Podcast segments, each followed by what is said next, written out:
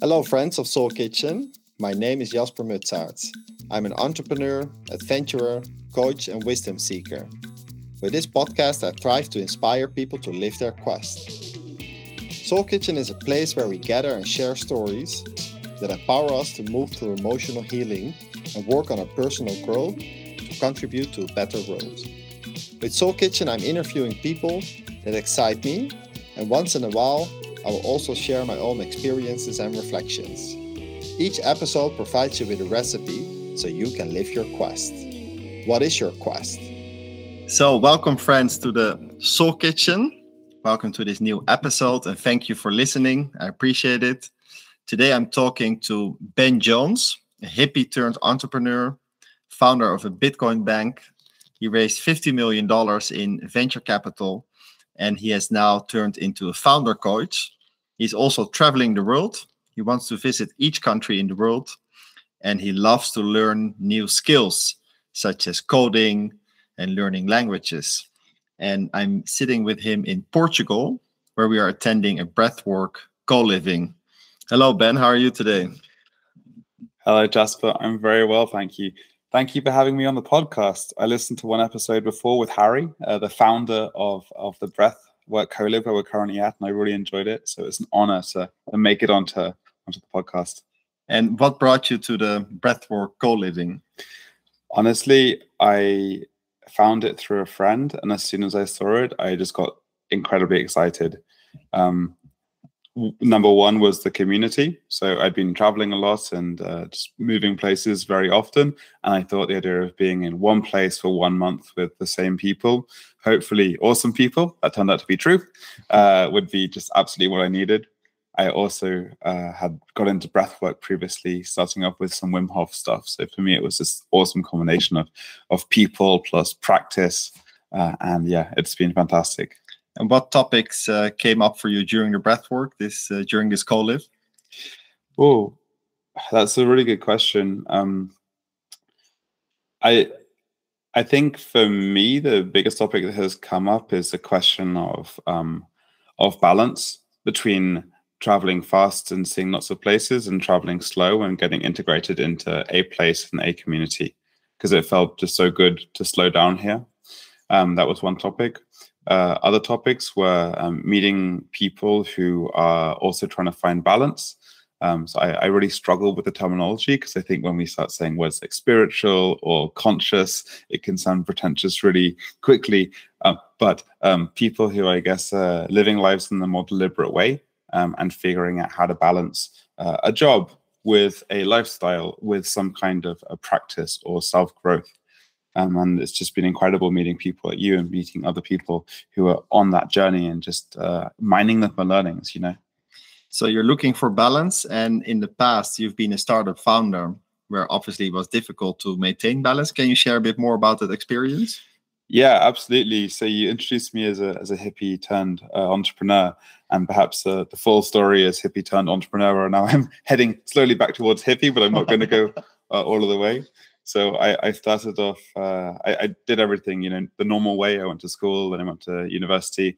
After university, I was lucky enough to take a gap year, uh, where we traveled around South America for a year, and uh, that was the the deep hippie phase. So I lived on a bus for six months. I didn't wear shoes for three of them, and we were just uh, on this big uh, bus driving through Patagonia and uh, Argentina and Chile and Ecuador, um, and uh, that was incredible. I came back and I thought, this is the life I want to lead. You know, I don't I don't like business.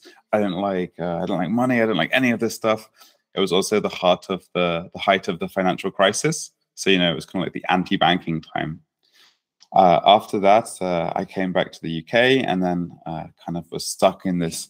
On the one hand, I definitely don't want to go into the world of business. On the other hand, like I have this good degree and like maybe it would be nice to earn a little bit of money. And so, where do I find that happy medium? And I found it in startups. So I moved to Berlin uh, when I was about um, 22 or 23. I got an internship in a startup. I think I was being paid around 400 euros a month or something. so it was extremely bare bones. Um, but as soon as I stepped into this world of startups and entrepreneurship, my eyes just opened up and I realized this is this is the life for me. You know, I previously only had very limited work experience, working as an economist in the civil service. So very formal, you know, Microsoft Word, suits. But in the startup world, everyone was just so free and open. And a young, a smart, ambitious person like myself, it was uh, just this um, this container into which I could grow. So uh, very soon after joining that company, I left to found my own company. Uh, that turned out to be a disaster, but well, not a disaster, but it didn't didn't you know didn't take off. But out of it, I learned how to program. What was the company about? One that was a disaster. Uh, so yes, disaster is not is, is not fair, but it, it was um, you know, Craigslist. Yes. So it was like a Craigslist, but um, based on your neighborhood with the idea of uh, Skillshare. So so and so can offer um, guitar lessons. This person needs a babysitter, and you would see it in like a nice format on a map, and you'd just be able to kind of like create like a neighborhood economy. Um, so uh, the issue with this is it wasn't targeted enough because like if you say to someone, "Hey, like you can you know go do everything in your neighborhood," that's not a clear clearer message of saying like, "Hey, this is where you can find cleaners," or "This is where you can find babysitters."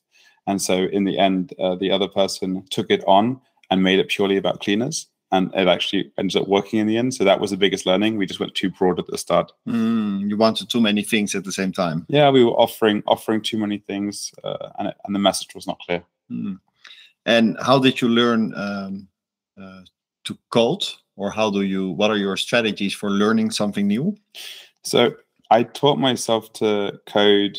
Um, I tried to, to teach myself to code multiple times because I I liked math, I liked video games, and like I like computers. So I was like, this is going to be this is going to be easy. Is going to be fun, but it never worked. Um, and that's because if you try and learn something for the sake of learning it, um, that's generally not going to that's not going to work out for you. So the time that I learned to code was when there was something that I really wanted to build. And the first thing was helping out with the startup. Uh, the, the next thing I built was a Chrome extension. Um, so back in the days, this is like almost 10 years ago, uh, Facebook would show you uh, in like an event page or a location page, it would show you the map of, uh, it would use Bing Maps. And I hated Bing Maps. I was like a Google Map purist. So I wrote a Chrome extension that would change it from Bing Maps to uh, Google Maps. Um, I had the idea in the morning, then I programmed it in the afternoon I launched it in the evening, and then I went viral in Taiwan and, mm, got, oh, wow. and got featured in Lifehacker and stuff.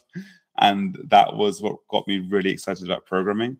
It was this quick turnaround that you can take an idea and then you can turn it into something. And with the internet, you can launch it yourself. Uh, and uh, that's what got me hooked. And after that, the learning came very naturally. Ah, wow. So you got a why Taiwan? Like, why did they pick it up there? I have no idea. that's a cool um, cool story. So going back to the startup, so the first one was not a big success. And what happened after? So after I began to um, I began to really enjoy programming, and I was getting pretty good at it, and I was uh, creating a niche for myself, building early stage iterations of products mm-hmm. for startups. So you have an idea, and I'm like, I can help you build that or get that to version one. Um, and then I began to uh, travel. I began to do a combination of traveling, uh, freelancing, and I really, really enjoyed that.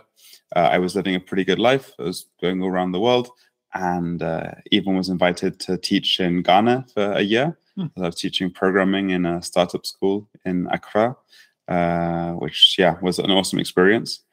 And yeah, my life was pretty damn good. You know, I had everything figured out. Uh, but then I had this really big question, and that was, should I move to Berlin and be, become a proper co-founder, of this company I had started with some friends. We were kind of working here and there, but it was very informal. Um, and then we were about to get our first funding round. So I had this really big decision to make. On the one hand, I had this incredible uh, lifestyle. It was very comfortable. I was able to be very free. On the other hand, there was this new adventure, which was to become a proper co-founder of this company and to move to Berlin and to become an employee of it and to you know work nine to fives and work in an office. But have the opportunity of you know creating something really cool and really unique with people I loved working with. And it was a very difficult decision, but in the end, I decided to to move to Berlin, and I'm really glad I did.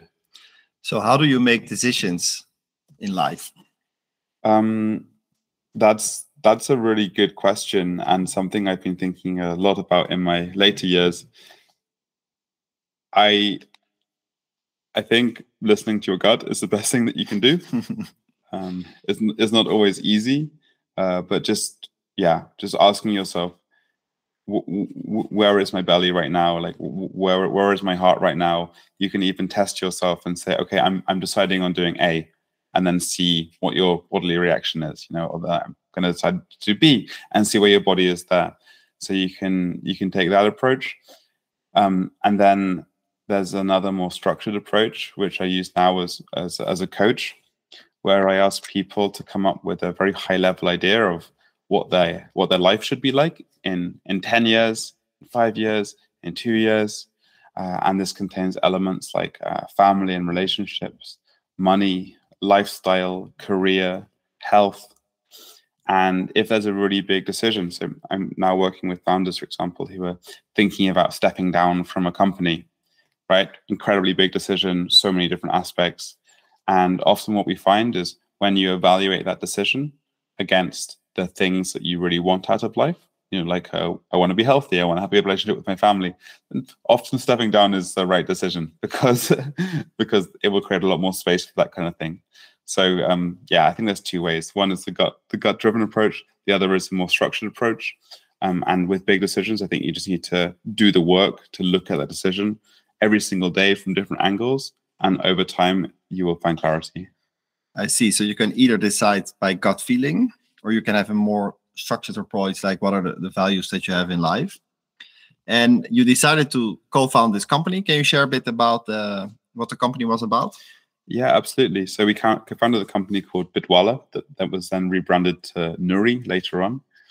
So bitwala was uh, a company that let you easily uh, buy and sell cryptocurrency.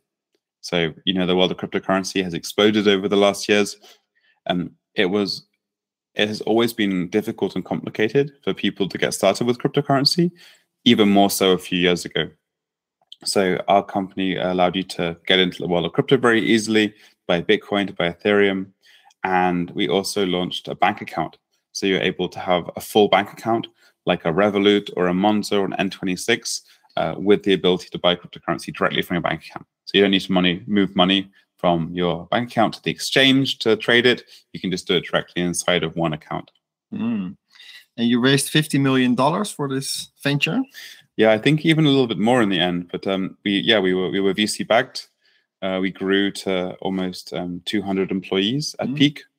Uh, I started off as CTO of the company, then I moved to CEO, and then I uh, moved to chairman about 18 months ago. Mm. And how was the experience to raise uh, such amounts of money and to lead a bank you know it's quite a big thing. So the the biggest thing for me was not so much the money that we raised but what we could do with it. And the best thing that we did with the money was to grow an awesome team.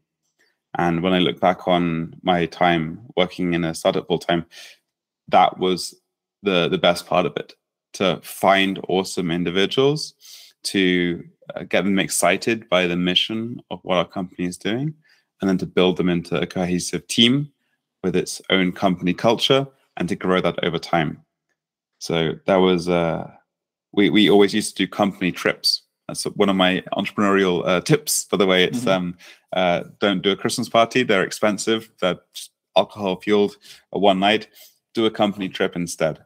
Mm. Uh, and uh, we did a company trip almost every year. The last one we did, which was before pa- the pandemic, was uh, to Prague, and we rented like a, a whole bus, like a you know a big coach, uh, and we filled it up.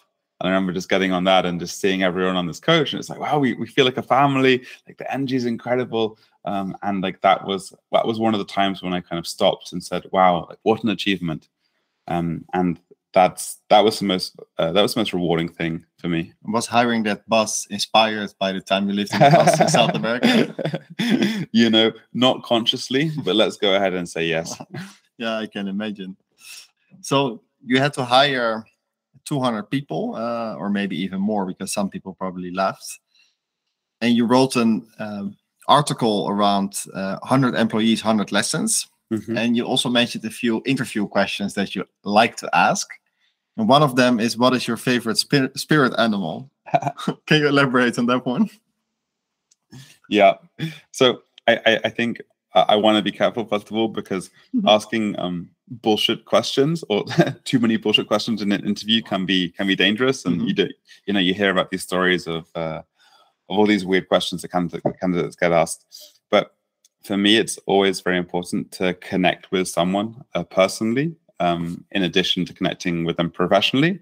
And so um, people typically have lots of answers rehearsed when you ask them, you know, like, hey, what are your strengths? What are your weaknesses? Can you tell me about a time when you overcame a challenge with a colleague? You've already answered those questions before. When you ask someone what their spirit animal is, then you get uh, you get like kind of this surprise kind of like quirk of the head, like, hmm. And then they think about it and then they answer. And then you get to learn some things about them that otherwise you might not have learned. Hmm. Um, and so uh, my spirit animal is a monkey Ah, because like I love uh, I love learning. I love like using new tools. Um, I like uh, collaborating in groups. Another uh, question that I really like asking is if you could have any job uh, in any company in the world, what would it be? hmm. And what answer has really excited you? For the second for Yes. the second one, um, the answers that have really excited me are ones which are very aligned with our mission. People who give an answer like, well, I would be doing something like this, but maybe in a different company, or mm-hmm. I would be starting my own company and solving for this problem, or whatever, you know, like solving for remittance in Africa. I don't know what. We had some people who say completely different answers to the job that we're talking about. And then it's obviously like, well, why do you want to be in this job then? Right. And so it's also a way of just kind of cutting people out who whose motivations don't align with Yeah, so you're what, their mouth is saying. so you're checking their true motivation Yeah. to avoid that they're just looking for a job. And I think the third question that you wrote down is uh, can you share a bit about yourself, uh, something that's not on your resume? And what do you want to hear in these types of answers, or what what do you like to hear? I so the, the, the, there's there's no right answer here, but I guess you're looking for something that makes you excited about that person, right? So maybe they have like a crazy hobby, or maybe they uh, are practicing some kind of uh, like yoga or meditation or something, or maybe they uh, they have like a connection with a particular country and go back there every single year. Um, it's dangerous to hire people who you would who pass the beer test. Mhm. Um, like that's you know the, if you can imagine having a beer or two with that person, having a nice chat in in, in the pub, um, because it will just indulge all of your biases. You know, if you're just like, hey, you're just going to choose like similar uh, middle class white men because they're the people you could easily talk to. But at the same time, I think that there should be a level of personal excitement with the people that you're going to going to work with. You know, like, oh yeah, I heard about this. Like, um, I can't wait to hear, hear more about this aspect of your life. Yeah. Um, and so, uh, yeah, just allowing them a little bit of space to again share something which isn't such a structured, pre-prepared answer. Um, tell me something that's not on your resume. It's completely open. You can tell us anything you want. Uh, and uh, yeah, that's a really good way of getting to know who's behind who's behind that LinkedIn profile. So you can understand if your values are aligned and if your personalities uh, match in a way.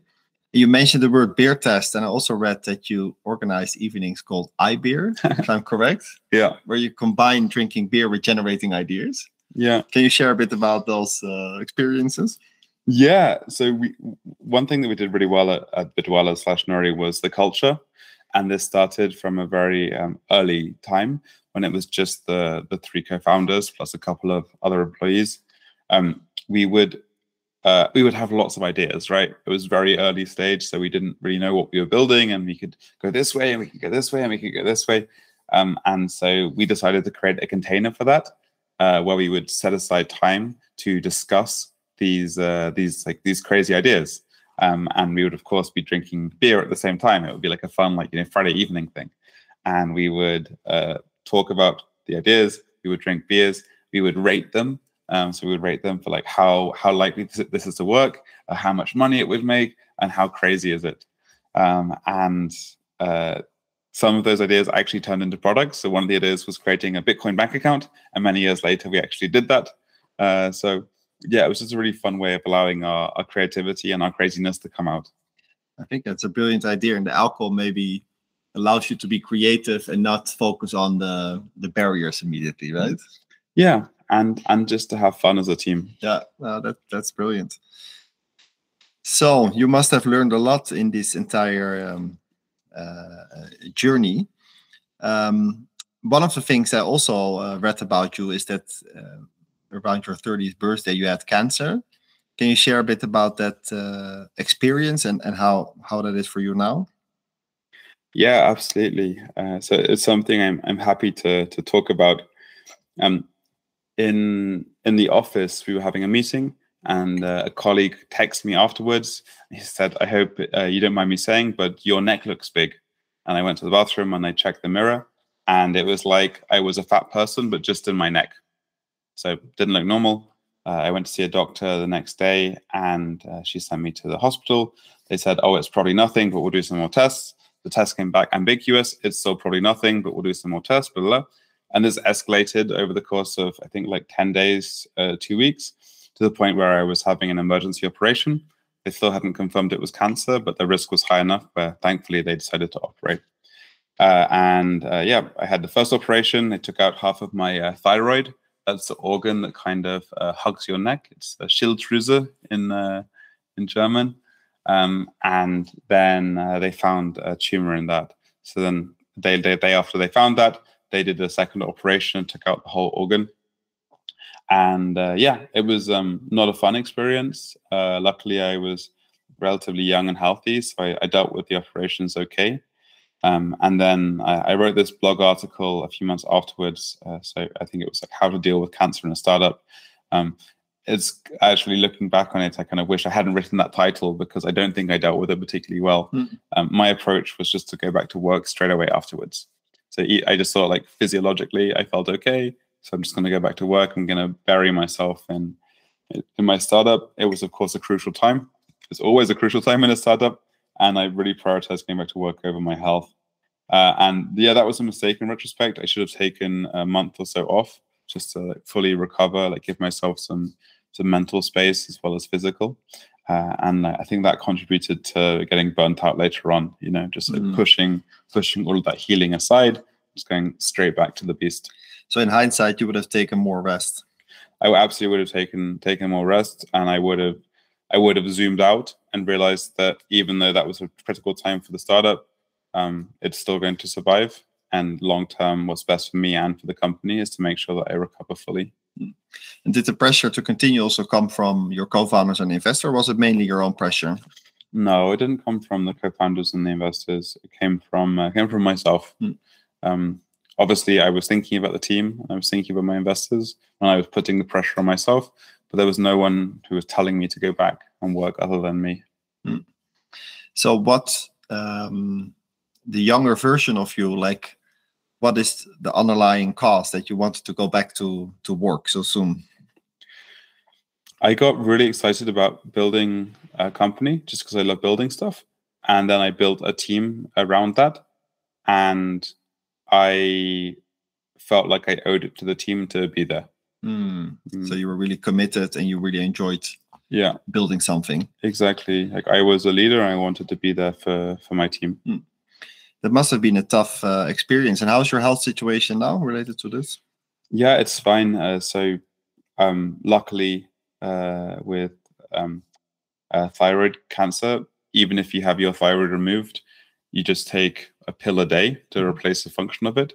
So of all of the organs where you can have cancer, mm-hmm. it's it's a really good one to have. Uh, rel- relative, of course. Mm. And now you're you're recovered, so nothing. Yeah, exactly. Not less of this. And in the beginning of this conversation, we talked about balance, and you had this experience of having cancer. Did your health habits change after this experience, or did anything change? Yeah, that's some um, that's an interesting question, um, and uh, the answer makes me a little bit sad actually, because the, the short answer is no. Hmm. Um, and that's partly because of of me going back to work so soon afterwards. You know, you hear about people who have um, life changing events happening to them, often an illness, right? Like, you know, after I got cancer, then I, you know, I, my complete perspective on health changed. Um, with me, I feel like I missed out on those learnings because I was so determined to go back and work in a startup. So um, you know now we talk about like integration, right? Is a concept that we have here at the at the retreat and breathwork. You do some deep work with breathwork, and then you integrate it, and you get those learnings learnings in. You know, you and then other other forms might be journaling.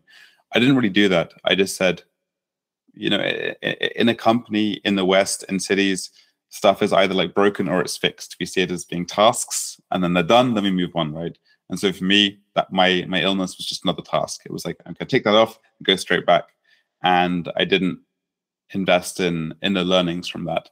I'm a little bit uh, sad. I, I, I tried to think about it now, but it's a little bit too late.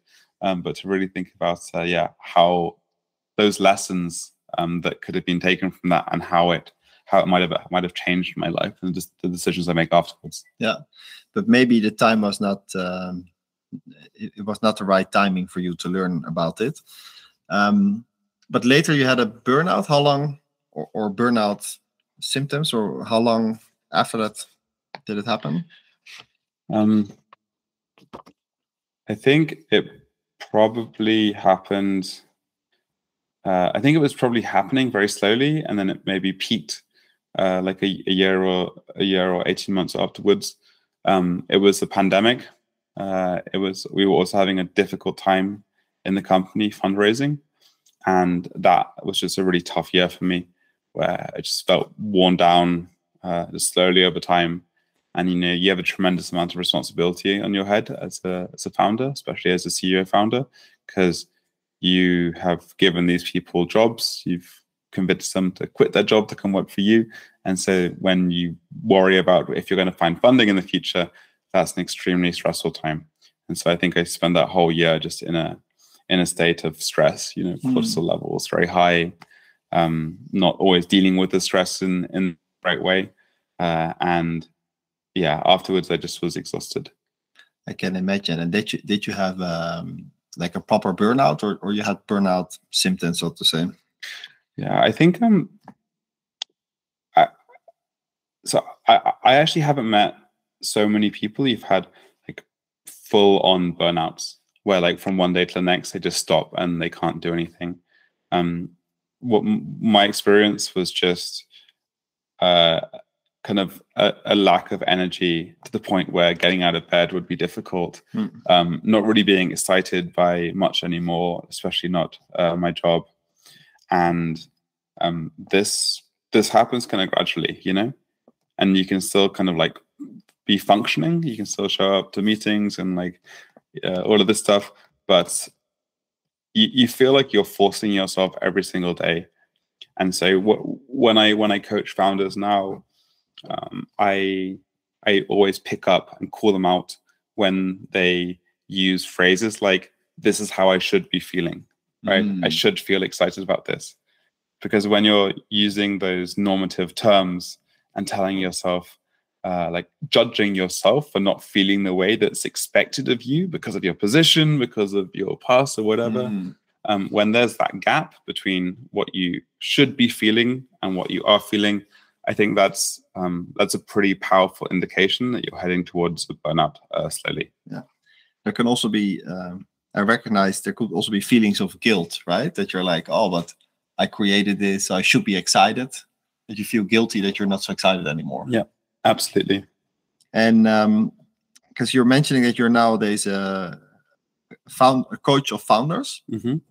So, what is your approach to uh, to coaching?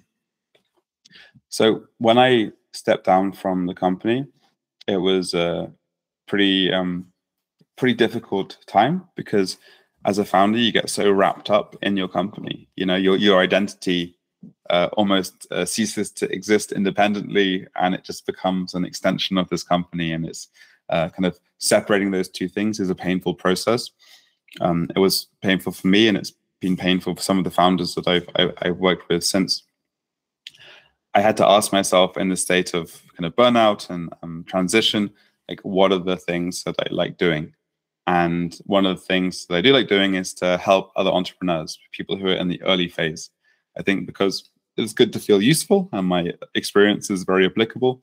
And also, it's really fun to be in that early, exciting stage of like, you know, still not figuring everything everything out. Maybe just a few like a few co-founders, like a few employees. Like it's very scrappy. Everything's still evolving. Um, that gives me a lot of energy. So then I started doing mentoring for startups, uh, and then I trained as a coach at the end of last year, and I've been uh, yeah coaching founders since January. Um, it's uh, yeah, it's been it's been really amazing. Um, I think uh, coaching founders is a little bit different from uh, typical coaching, like leadership coaching or like life coaching or whatever, because the number one quality that founders look for in a founder coach is that they've done it, mm-hmm. and you need to use a mixture of um, pure coaching which is is nothing to do with your experience. It's kind of just you know asking the right questions and uh, and, and helping them figure stuff out on their own with this combination of mentoring where it comes from your experiences. Mm. Yeah, so it's a mix of asking the right questions and sometimes also sharing your own experiences. Yeah, absolutely. And advising a bit. And if I if if I could, I like I think we we use the term um, coaching a lot in the world of startups um, very incorrectly, and you know all managers should be a coach, mm. but I don't think many managers know how to be a coach. And so I think it's important to understand that that distinction. And my tip is basically when someone comes to you with a problem, try and ask the right questions. So, okay, oh, what, why is this an issue for you?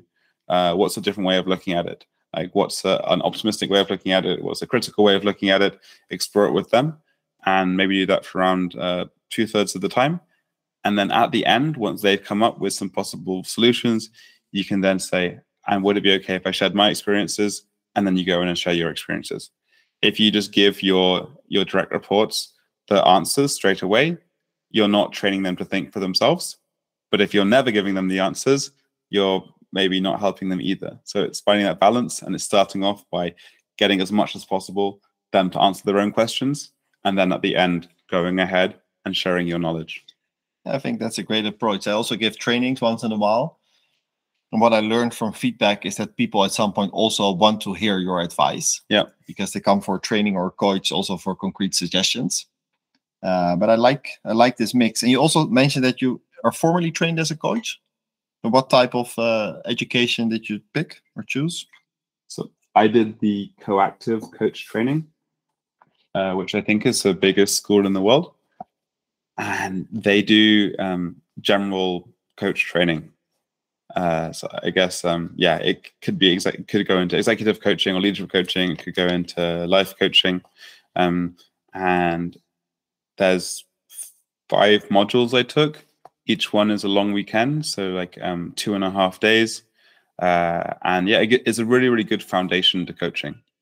And what I would say is, if anyone is thinking about becoming a coach, they do a fundamentals course, uh, which is just one weekend, two and a half days. I think it's about um, uh, maybe two two and a half k euros, or maybe it's even cheaper. Um, but if you're interested, just do that one course, and I think you'll have a very good idea afterwards whether or not you want to go deeper. And can you mention one thing uh, that you really learned from this uh, coaching degree? I think the one thing that I learned from the coaching degree that really stands out is being present, being in the moment, um, being in, in, in, able to intuit, to intu- intuitively um, uh, feel alongside that person, um, and just to, to focus on one person for for that period of, of time mm. instead of being distracted or thinking about your next to dos. Exactly, thinking about thinking about as soon as someone starts talking, you know, we have the habit of thinking, how does that relate to my experience? Oh, maybe, maybe I can, you know, share this thing about myself, right? You know, waiting for your kind of planning the next thing you're going to say. Whereas in coaching, you're forced to kind of just flip into this purely listening mode where you focus 100% on that person. Um, and that is something that people just don't do. And so it sounds very, very simple, but in coaching, uh, that is uh, that is a skill that you you train again and again and again um, and it's it's deeply satisfying. It's I really enjoy my coaching sessions because it's almost like a form of meditation. You know, you force your own mind to quiet and and you just try and be there for that person. I see. So, do you have a kind of a ritual before you enter a coaching session? I don't have a, a, ritual per se, but I try and make sure that um, there's no distractions around. So I double check the Wi-Fi. I check that no one is going to come in. Uh, check I have a, a battery, uh, and then afterwards, you know, I will just try and give myself a little bit of space beforehand to get into the zone. Um, I think yeah, you just need to be a little bit disciplined. Also, obviously stuff like turning off WhatsApp and uh, a messenger and that kind of thing. Um, it, it, it's about getting into the zone. So enabling yourself to get into the zone, minimizing distractions that might take you out of it. Yeah. So it's really about being present and being a good listener. Yeah. If you analyze the people that you have coached, yeah, so the, these founders, so what are the three key topics that kind of summarize the, the yeah the questions they have? Yeah. Um, I think that the first one is just how do I become the person I need to be? Um, and that, like, if you were to give a negative framing of that, you might call it imposter syndrome.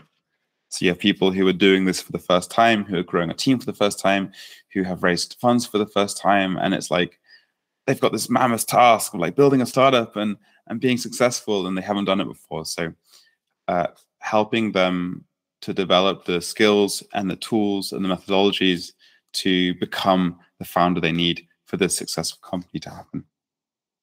Um, a common theme that I see with more established companies is co-founder relationships. Uh, so um, getting getting into a co-founder relationship is like getting married. You know, it's it's a, a, close union of two or more people. Um, there's also legal legal aspects as well, and and you have a baby to boot. You have the company, which is kind of like the baby, right?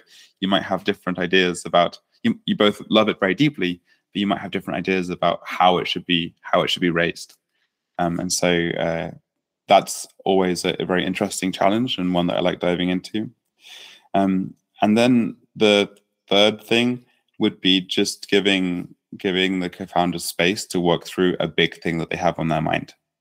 Um, so uh, for one of my companies, for example, um, it was we had this really ambitious growth targets and we completely missed them in the last quarter. Um, like, what do we do? You know, and then it's helping them to to do a, a retrospective on that, to create a strategy going forward, and to figuring out, you know, how are we going to recover from this? So this is less me doing the work for them; it's more me structuring their work um, and then at the end, it's, oh, wow, that's great. Now I feel more clear about that. And I feel like I have a plan going forward. So it's kind of a mixture of the proactive stuff, um, like helping you to become a better leader, and the reactive stuff. Like, um, arguing with my co founder, growth numbers are bad. Um, how do we solve this? And do you feel, in terms of percentages, do they come more with proactive uh, things or reactive? I think it's about 50 50 um, it's also it's not a not a so, like sometimes you have things related right? So you might say oh i'm having this tension with my co-founder and then it's like hey let's talk through that and that's a more reactive issue. And then why don't you spend the rest of the time going through a feedback framework which you can implement with your co-founder and then we turn it into okay proactively thinking about how we can prevent this and maintain good relationships in the future I see. I see.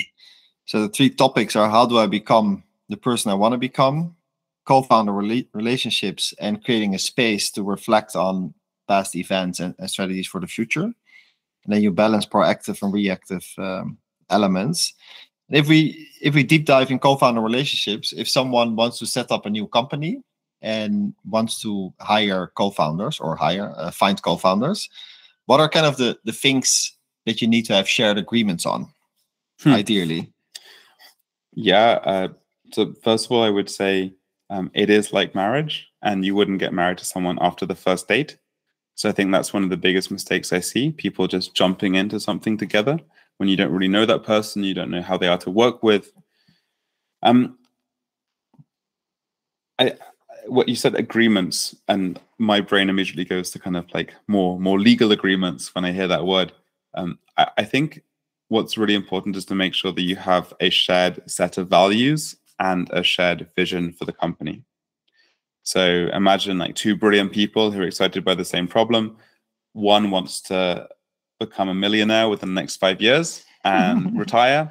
The other one wants to uh, make this his life's work and to change the world, solving whatever problem that you want to solve. These two people are going to be very aligned at the start because they both want to grow an awesome business. But a few years down down down the line, they're going to diverge and they're going to, begin, begin to have arguments because one is more focused on the mission, the other one is more focused on making money and, and cashing out. And that's a, an extreme extreme example. But as co-founders, we are natural optimists. We're optimists because we're crazy enough to say, "Hey, this um, idea is potentially going to become very, very big." And so I think we have an optimism bias towards our co-founders as well. So we look at the good stuff and we say, that's amazing, everything else is great. and we don't really force ourselves to ask the questions that we need to to make sure that there's a deep alignment in terms of values, in terms of vision. So, um, as an example, uh, the uh, Coinbase co founders, um, when they were just starting off, um, they went kind of for like a romantic retreat together mm. and uh, uh, they asked each other the um, New York Times, I think it's 26 questions to fall in love, mm. uh, right? As a way of really getting to know that person in a deep way. Um, so I would say, um, yeah, number one tip, don't rush into it. Um, number two tip, don't just uh, have too much optimism bias and just assume that everything is going to be okay because it feels good. Um, and then what else? Yeah, and number three, um, like work together on a project first. So this should be easy because in the early stage of, of, a startup, you have a bunch of stuff to do, like for example, validation. So you know, okay, say let's hey, um, even though we've got full time jobs, we're going to commit to working uh, 16 hours a week together, working on validation, and just we're going to organize our work. You're going to do some interviews. I'm going to do some market research, and if you just do that, that's an incredibly effective way of figuring out if you're going to want to work with this person over the next years, depending on how well or badly it goes in the project. Like I heard about a story the other day of um, uh, there's a sole founder and uh, he's looking for a potential co-founder. And there was this guy, and he seemed great on paper, and he had this awesome resume and awesome experience, and he was really, really enthusiastic. And then, uh, and then this founder said, "Okay, well, um, I'm going to add you to the Google Drive. I'm going to create an email address for you, and then I'm going to uh, set you these tasks to do." He doesn't even open the email for ten days, uh, and then when he does, he like replies with some excuses about why he's uh, why he's not going to do the work right now, or you know he's too busy. Those are just such clear signs uh, that you know this isn't the right person. And a more inexperienced uh, co-founder might just say, "Okay, the CV is good. This guy presents well in meetings, so let's just like, go ahead and do it and like sign the documents or whatever." Um, so that would be the, the, the third tip. Um, try try working together to see if you're going to enjoy working together. I think that's a really good uh, tip. Yeah, you can work on a small project and see how it goes. So you say shared vision and shared values is of critical importance. So what were the values for Nuri? So I think we we had um, implicit and we had explicit values. So we did later on define our values. We did this once and it didn't really work because they were too many values and they were quite generic. Uh, and then we did it again and it worked well.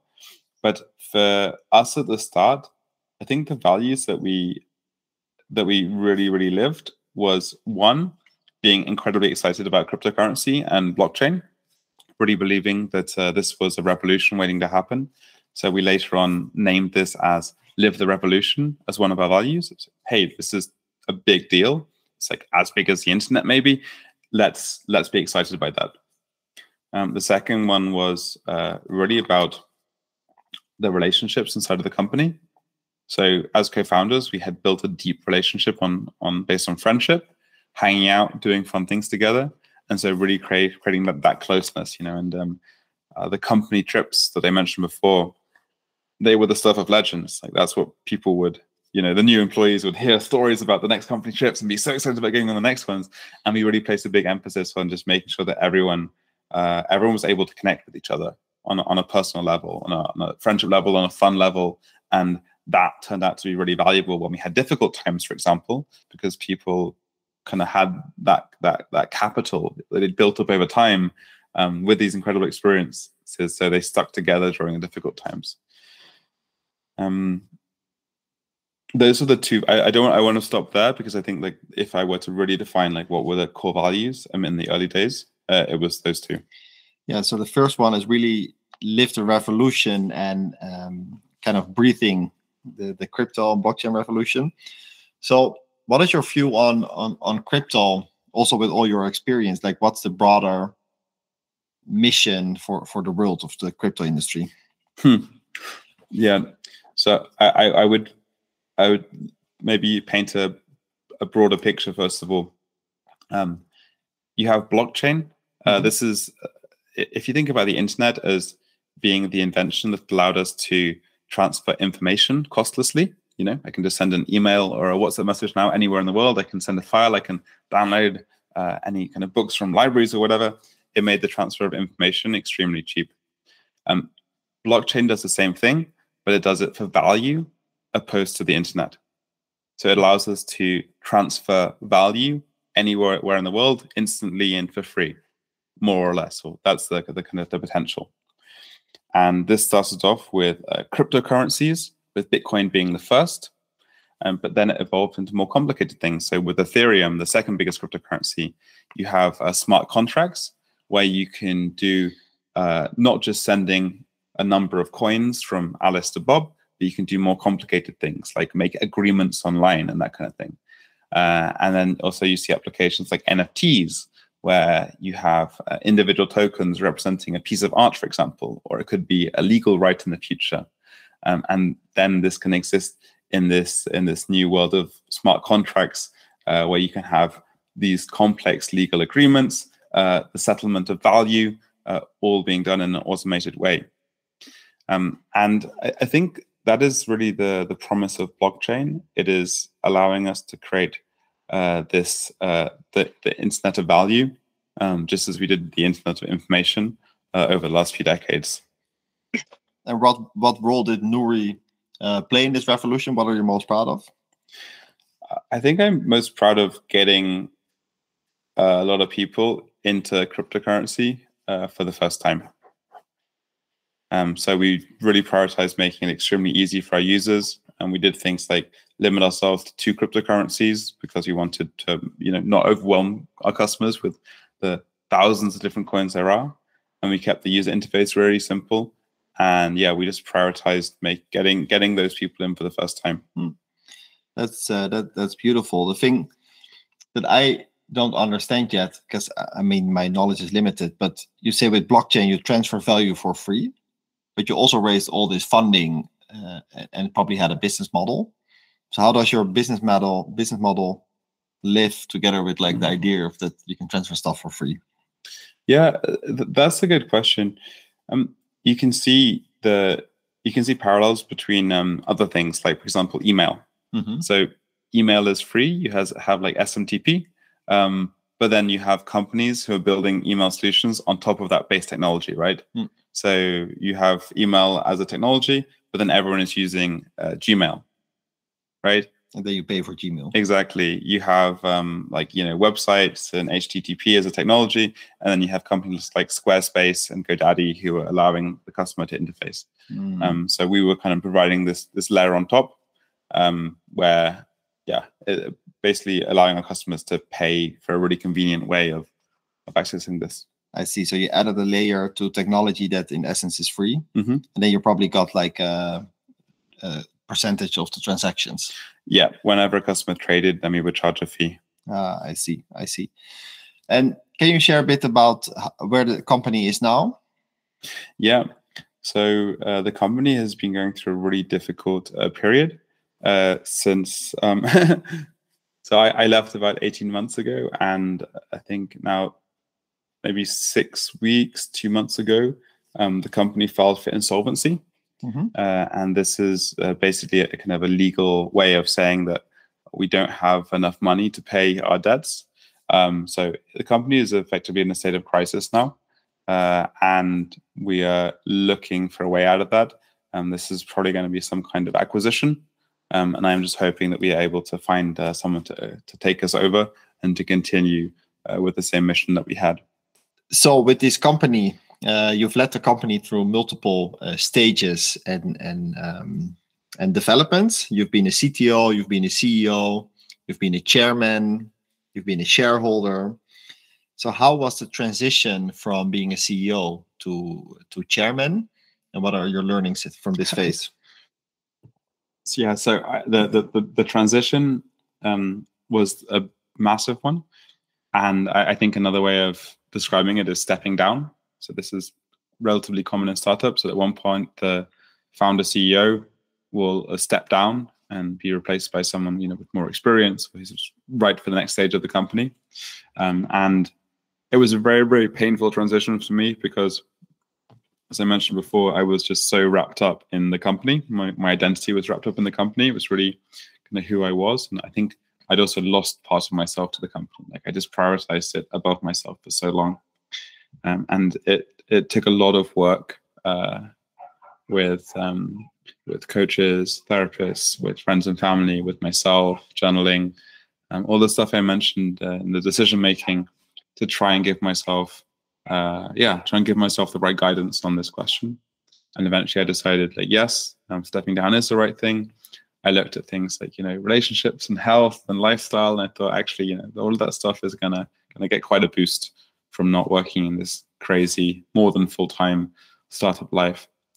Um, and yeah, it took a long time because if you're working full time for a company for many years, um, especially in a startup, you know, it, you, you need to relearn things. Like you need to relearn how to put yourself first. You need to relearn uh, what you enjoy doing, right, and finding joy in the little things. Um, and that that that is still going on for me. But I would say like it, it took at least kind of um, a year really to come down from that crazy that crazy time. I empathize with that. Slowing down is uh, is very difficult, especially if you're used to this uh, this busyness. But you have transitioned, and now you're a founder coach, as we already discussed, and you're also on a mission to visit each country in the world, which is a mission that I'm inspired by because I am also passionate traveler and I've also founded a travel company. Mm-hmm. So travel is an important part of uh, of my life. But why have you chosen to dedicate yourself to this uh, new mission? So part of, part of my journey of stepping down, because it was it was uh, it was important for me to rediscover the stuff that brought me joy, and uh, you you know you you, you kind of fantasize about all of these things that you might do, uh, but if you're burnt out or recovering from a burnout, and often you still don't find yourself doing them. So I had to ask myself, really at my core, like what was the stuff that always was exciting to me, that I always loved doing? And I landed on two things travel and languages. So I threw myself headfirst into both. Uh, I started uh, learning uh, I started picking up Chinese again and just spending hours a day on that and getting really excited and really obsessed uh, by that. And uh, I'd always kind of joked, probably like many people, maybe like yourself, like, yeah, I visit every country in the world one day. Um, I am someone who loves to travel. I'm some also like someone who likes like a challenge, like a project. Uh, and it was it was in Madeira when I was sitting on a beach where I actually kind of thought, hmm, well now is actually a good time to try and do that because you know i'm not i'm not working full time and I, I, have i have more funds behind me than you know when i was 20 um, and then i thought about actually making this a possibility and it's been uh, yeah something i've been uh, doing now for um, for a few months i guess. Uh, it's uh, very early stages. There's tons of learnings. Um, you can get burnt out through travel just as you can get burnt out through work and I'm trying to balance uh, my my travel, my career, uh, and also to not go insane mm. uh, during that whole process. And so, yeah, it's uh, it's definitely definitely a learning journey, but um, it just gets me really excited whenever I think about it. I can imagine that it's it's truly excited exciting.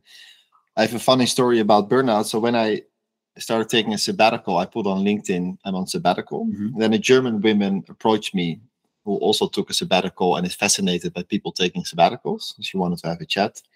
And she was planning to leave for I think six months, and then she was gone for seven years. Hmm. And part of the seven years, she spent some time in a monastery or ashram in India, and that's where she got a burnout. Hmm. So she thought she thought she would go for relaxing, but before she knew it, she was the manager of the ashram.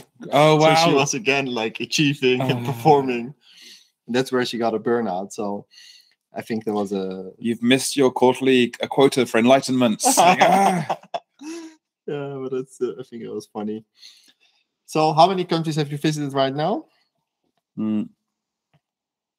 I think it's uh, 76.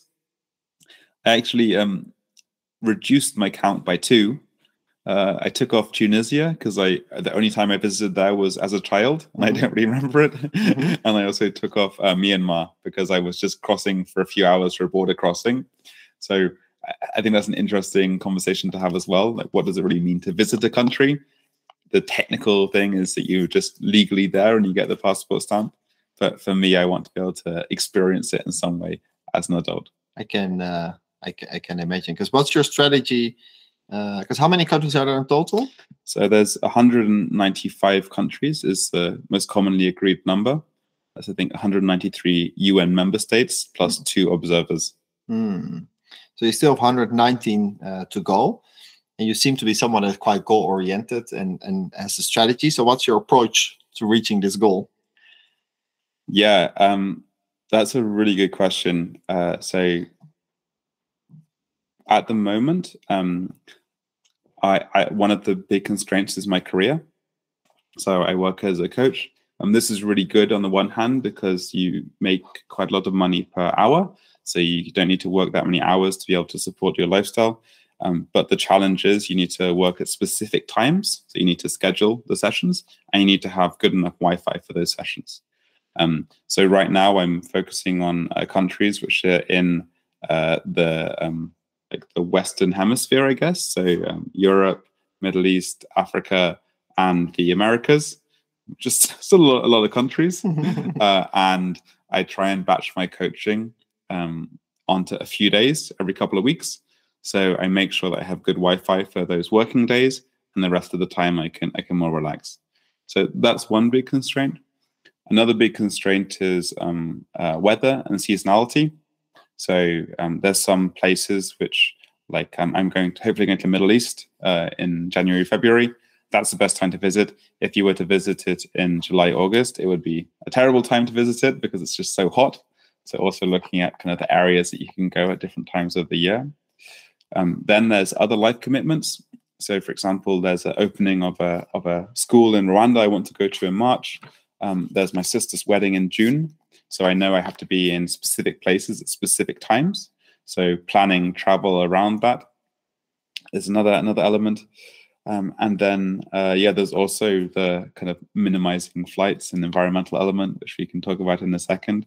So I'm trying to stay in one region for a, a longer period of time, trying to avoid uh, taking too many flights all over the place. Um, and so uh, there's that. And perhaps the most important one, which uh, so it shows that I'm mentioning it, uh, mentioning it at the end. I should be mentioning it at the beginning.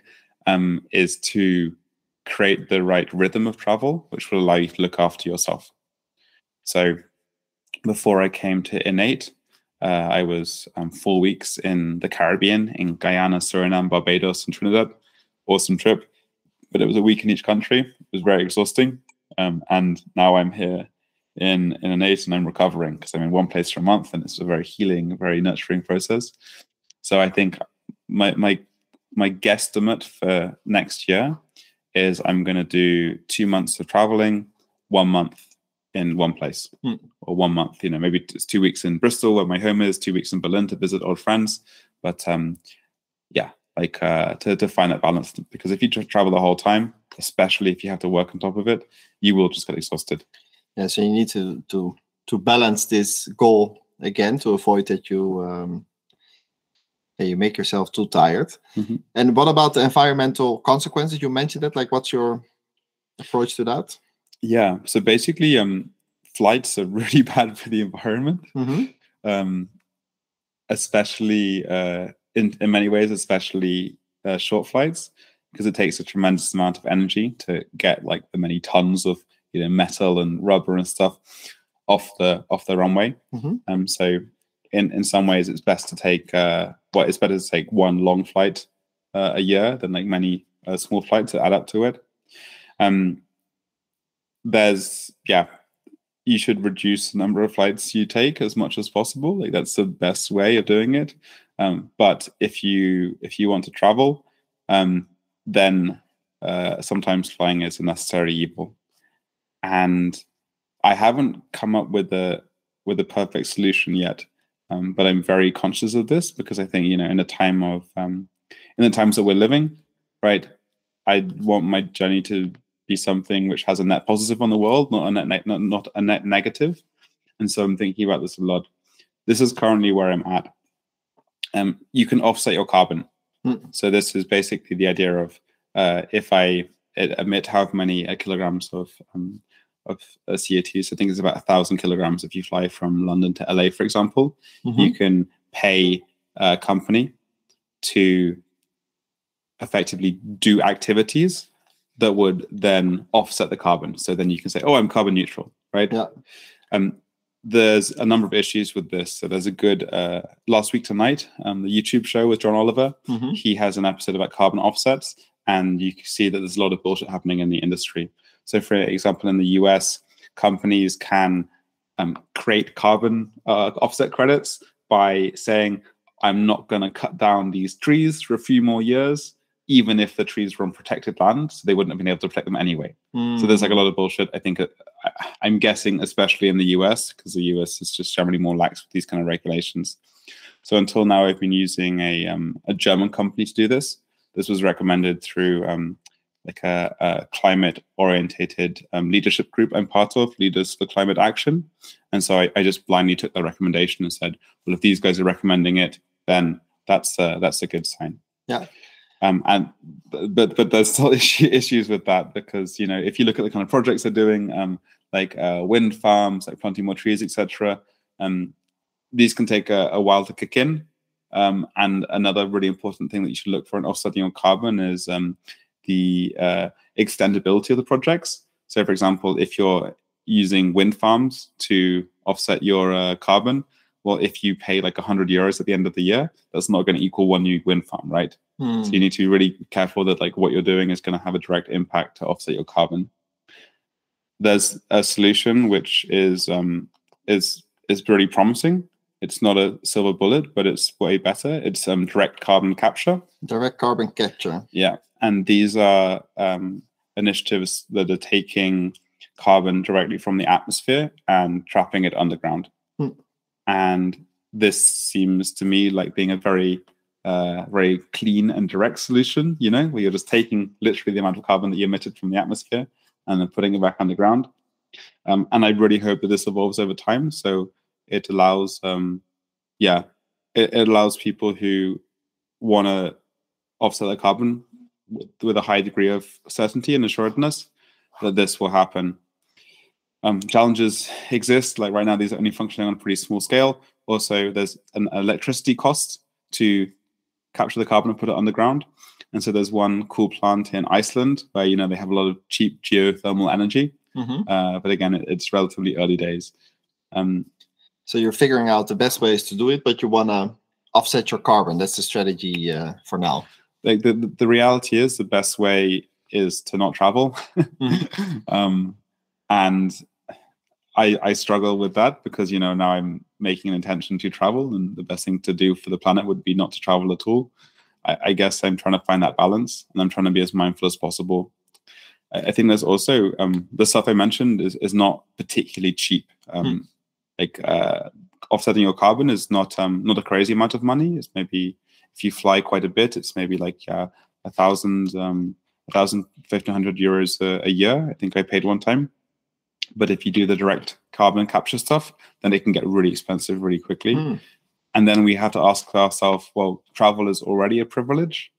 What happens if we uh, have to offset our carbon as well as as well as travel, or that we yeah. you know feel the, mo- the moral obligation? Then it becomes like an even more even more of a privilege. Becomes even more expensive for the people who can afford to fly like me versus the people who can't. And so there's not only an environmental question, there's also a social question as well. How much would it cost if you visit these 195 countries? Like the direct carbon capture. Do you have an estimate? That's a really good question. Um, i don't right now. Um, like if I had to guesstimate, I would say it's maybe adding a adding twenty five percent to the price of all of the flights. Hmm. Um, it so with direct carbon capture again, the price varies massively. Like using this plant in Iceland is extremely expensive.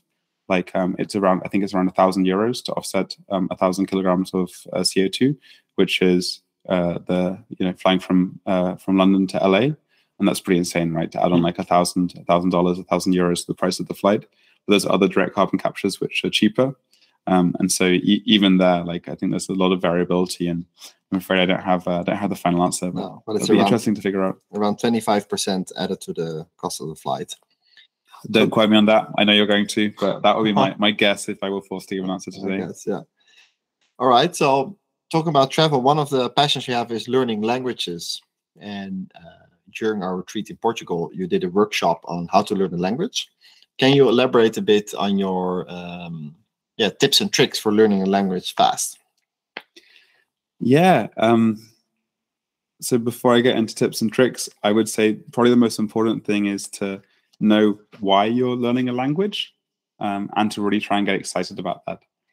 Um, so like a, for, for people who have lifestyles like uh, like you and me, Jasper, who, tra- who travel a lot, well, um, often the excitement comes from I'm going to visit a place or I'm going to live in a place and I want to, you know, be able to speak some words in the local language and or- order like a tapas in in Spain, order, you know, like some some wine in French.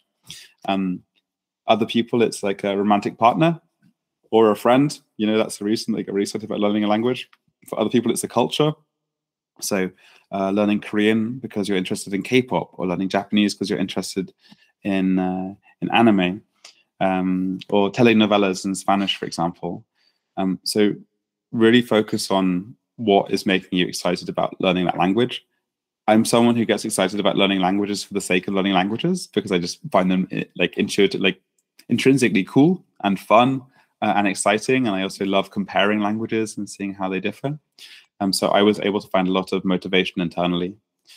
Um, and then, uh, yeah, the, the stuff that works for me um, is uh, really looking at your method, trying to be as excited as possible. Um, so don't force yourself to do too much. Like try and do the things that feel really right, and try and iterate quickly and experiment with different tools and different techniques. Um, and so there's uh, there's kind of three components that go into actually how I learn a language. Um, there's having awesome conversations. Uh, so finding finding people where you can have fun talking to them. So you know, like uh, if you move to a foreign city, find a, lang- a language exchange or a language exchange partner, and try and find someone who you find really genuinely interesting, and you're like looking forward to those conversations because like, oh man, like that was a great conversation. Like I want to have an even better one next time. Like that's that's the motivation for you to learn that language. And you can also find a teacher online. Uh, I use italki, uh, which I've been using for quite a few years. But you can just kind of have Skype lessons online. So just set yourself up to have awesome conversations. The second thing is finding great content. So uh, you need to practice your your reading, or more importantly, your listening skills. So find stuff that you like to consume in that language. So for me, uh, this is um, like there's some YouTube channels in Chinese that I really really like. There's um, one which is um, I think it's called Mandarin Corner, and they do these like lengthy interviews. One of the interviews was um, with a Chinese woman who moved to the US to study, and it was all about um, these uh, like all of the all of the differences she found. You know, and it was really interesting to see like how like a Chinese person sees uh, the Western way of, of, studying. Another was uh, a story about um, a white American guy who grew up in Sichuan, a province in China, and was like ethnically, well, ethnically white, but um, culturally Chinese, right? And we're used to seeing that in reverse, but uh, not not that that way around. And that got me really excited. You know, that's the kind of thing that you enjoy listening to. You can also watch stuff you've already seen before, like um, Friends or South Park, or you know, just like a show that you know, you know, uh, almost by memory. Just watch it again in a foreign language, and like that will help you to learn that language. So, second thing is finding awesome content. Uh, I, I read all of the Harry Potters in German, by the way, because I know the Mm. story so well that like even if I get lost by the by some words I don't know, like I can still kind of follow it, and I enjoy Harry Potter so much, and I, I, I got my way through, and I improved my German like that. Um, yeah, and then the final uh, thing you need to do is vocab. Um, so vocab is kind of the backbone of your language learning. Um, you just need to learn words over time. Um, write down the words that excite you. Uh, write down the words where you hear them a second or a third time, um, and uh, try and use a spaced repetition learning app. Spaced repetition learning is uh, basically the idea that um, every time that you uh, that you review a word, it'll take you longer to forget it. So if you learn a word today, you should review it again in an hour, and then maybe eight hours, and maybe one day, and then maybe three days, and maybe ten days, and maybe a month. And that's the most effective way of learning over time. Um, so every time that we that we relearn something, it, our brains are like, "Hey, that's actually important," and they push it more and more to the long term memory. And so, if you want to increase your vocabulary over time, and you only want to spend say 10 minutes a day, then that's the most effective way of doing it. I can clearly see a parallel between how you probably learned to code and how you created iterations for new startup products and how you learn a language, right? Really like step by step iterating your your mm-hmm. approach. And during the workshop, you mentioned that you need a certain amount of words uh, to have like great conversations or like 15 minute conversations. But what do you say is the number of words you kind of need to know so you can have these conversations? Hmm. I mean, I, I think you can have great conversations with a really small number of words. Um, you know, like I, I was in uh, I was in Turkey for a wedding uh, this year, and I just wrote down I think it was about 150 words and phrases in Turkish I wanted to learn, and um, you know it's like the basic stuff like hi how are you? I'm from england. Uh, and then like I, I, like weddings or like um are you drunk? Like let's get a beer you know? So it wasn't really like a, a, deep conversation but i was able to have a number of interactions with people. I was able to make people laugh and i was able to have a lot of fun having it. Um, so i think you can already exchange meaning and uh, communicate with a very small number of words and then things just go up from there. So i i, I think like there's a number like maybe, maybe 500 words you could expect mm. to have a basic conversation about a about a variety of stuff.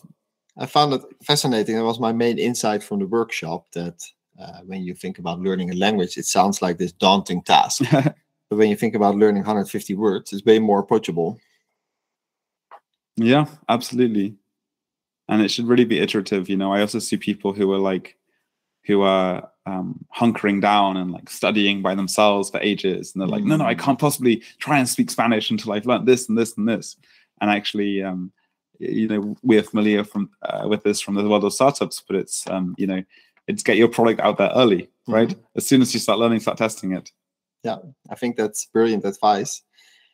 I really enjoyed this um, conversation so far. I've learned a lot around um, yeah, being a founder, being a founder coach, traveling the world, learning languages. And at the Soul Kitchen, um, I always ask the guests the question like, "What's your your recipe for life that you want to share with the hmm. listeners?" So, based on all your life experiences, how would you define that recipe? So, for me, the the piece of advice that I, I give myself is uh, enjoy the journey because all of these experiences that we've talked about today, um, you know, many of them are really incredible to me. And I look back and I think, wow, like I can't believe that I, I went through all that and I, and I had had all of that happen in my life. But a lot of the times, I think I was um, I wasn't really present for them. I was like just kind of going through the motions, uh, but I was thinking about the future. I was thinking about the past, and uh, that's why the piece of advice I give myself is enjoy the journey. So, wherever you are, whatever you're doing, make sure that you take a step back, you look at yourself, and you really appreciate where you are right now. Thank you for that piece of um, advice. I think that's uh, that's a great one, especially when you also travel uh, a lot. Thank you, people, for listening, and um, yeah, thank you for your time, Ben. Thank you so much for having me.